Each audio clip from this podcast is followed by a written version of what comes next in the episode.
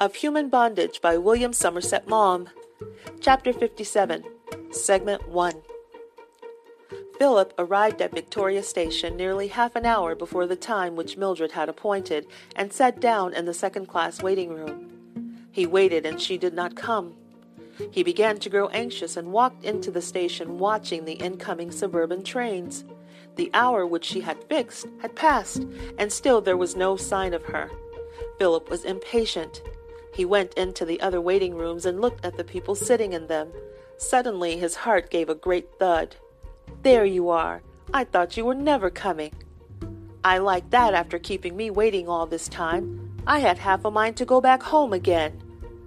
But you said you'd come to the second class waiting room. I didn't say any such thing. It isn't exactly like I'd sit in the second class room when I could sit in the first, is it? Though Philip was sure he had not made a mistake, he said nothing, and they got into a cab. Where are we dining? she asked. I thought of the Adelphi restaurant. Will that suit you? I don't mind where we dine. She spoke ungraciously. She was put out by being kept waiting and answered Philip's attempt at conversation with monosyllables. She wore a long cloak of some rough dark material and a crochet shawl over her head.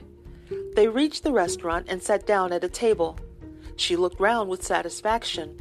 The red shades to the candles on the tables, the gold of the decorations, the looking glasses lent the room a sumptuous air. I've never been here before. She gave Philip a smile. She had taken off her cloak, and he saw that she wore a pale blue dress, cut square at the neck, and her hair was more elaborately arranged than ever. He had ordered champagne, and when it came, her eyes sparkled. You are doing it, she said. Because I've ordered fizz? He asked carelessly, as though he never drank anything else. I was surprised when you asked me to do a theater with you. Conversation did not go very easily, for she did not seem to have much to say, and Philip was nervously conscious that he was not amusing her.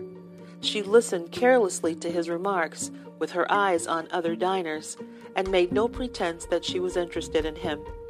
He made one or two little jokes, but she took them quite seriously. The only sign of vivacity he got was when he spoke of the other girls in the shop. She could not bear the manageress and told him all her misdeeds at length. I can't stick her at any price, and all the air she gives herself.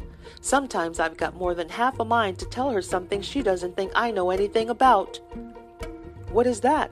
asked Philip. Well, I happen to know that she's not above going to Eastbourne with a man for the weekend now and, and again. One of the girls has a married sister who goes there with her husband, and she's seen her. She was staying at the same boarding house, and she's had a wedding ring on, and I know for one she's not married. Philip filled her glass, hoping that champagne would make her more affable. He was anxious that this little jaunt should be a success. He noticed that she held her knife as though it were a penholder, and when she drank, protruded her little finger. He started several topics of conversation, but he could get little out of her, and he remembered with irritation that he had seen her talking nineteen to the dozen and laughing with the German. They finished dinner and went to the play. Philip was very cultured, and he looked upon musical comedy with scorn. He thought the jokes vulgar and the melodies obvious. It seemed to him that they did these things much better in France. But Mildred enjoyed herself thoroughly. She laughed till her sides ached, looking at Philip now and then when something tickled her to exchange a glance of pleasure, and she applauded rapturously. End of segment one.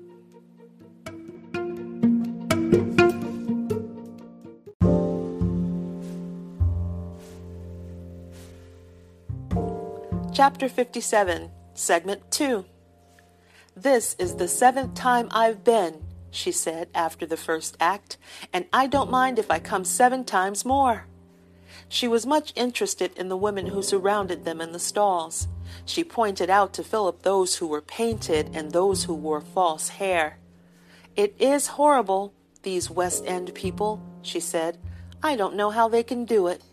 She put her hand to her hair. Mine's all my own, every bit of it. She found no one to admire, and whenever she spoke of anyone, it was to say something disagreeable. It made Philip uneasy. He supposed the next day she would tell the girls in the shop that he had taken her out and that he had bored her to death. He disliked her, and yet he knew not why. He wanted to be with her. On the way home, he asked, I hope you've enjoyed yourself. Rather. Will you come out with me again one evening? I don't mind. He could never get beyond such expressions as that. Her indifference maddened him. That sounds as if you didn't much care if you came or not. Oh, if you don't take me out, some other fellow will. I need never want for men who'll take me to the theater. Philip was silent. They came to the station, and he went to the booking office. I've got my season, she said. I thought I'd take you home, as it's rather late, if you don't mind. Oh, I don't mind, if it gives you any pleasure. He took a single first for her, and a return for himself. Well, you're not mean. I'll say that for you, she said when he opened the carriage door. Philip did not know whether he was pleased or sorry when other people entered and it was impossible to speak. They got out at Herne Hill, and he accompanied her to the corner of the road in which she lived. I'll say good night to you here, she said, holding out her hand. You'd better not come to the door.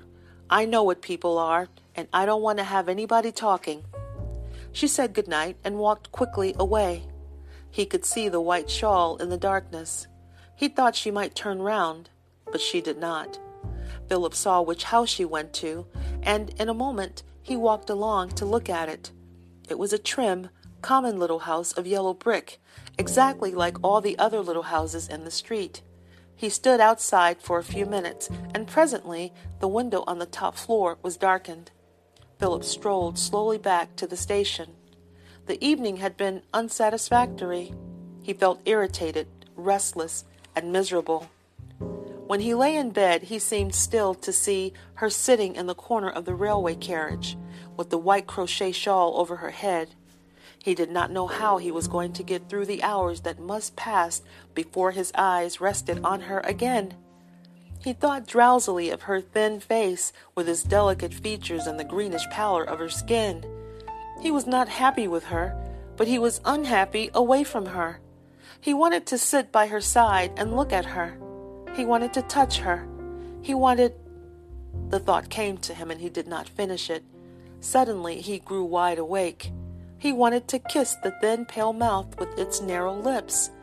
The truth came to him at last. He was in love with her. It was incredible. End of segment two.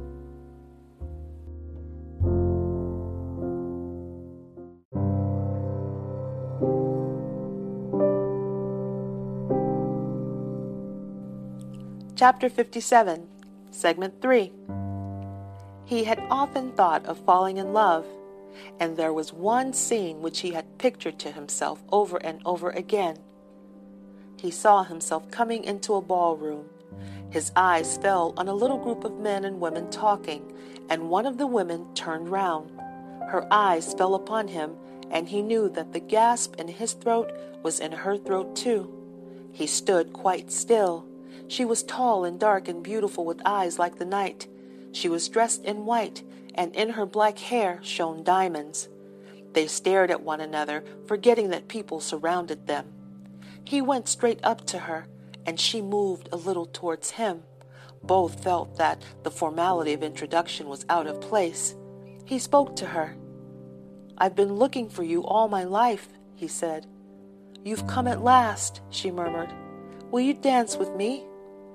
She surrendered herself to his outstretched hands, and they danced.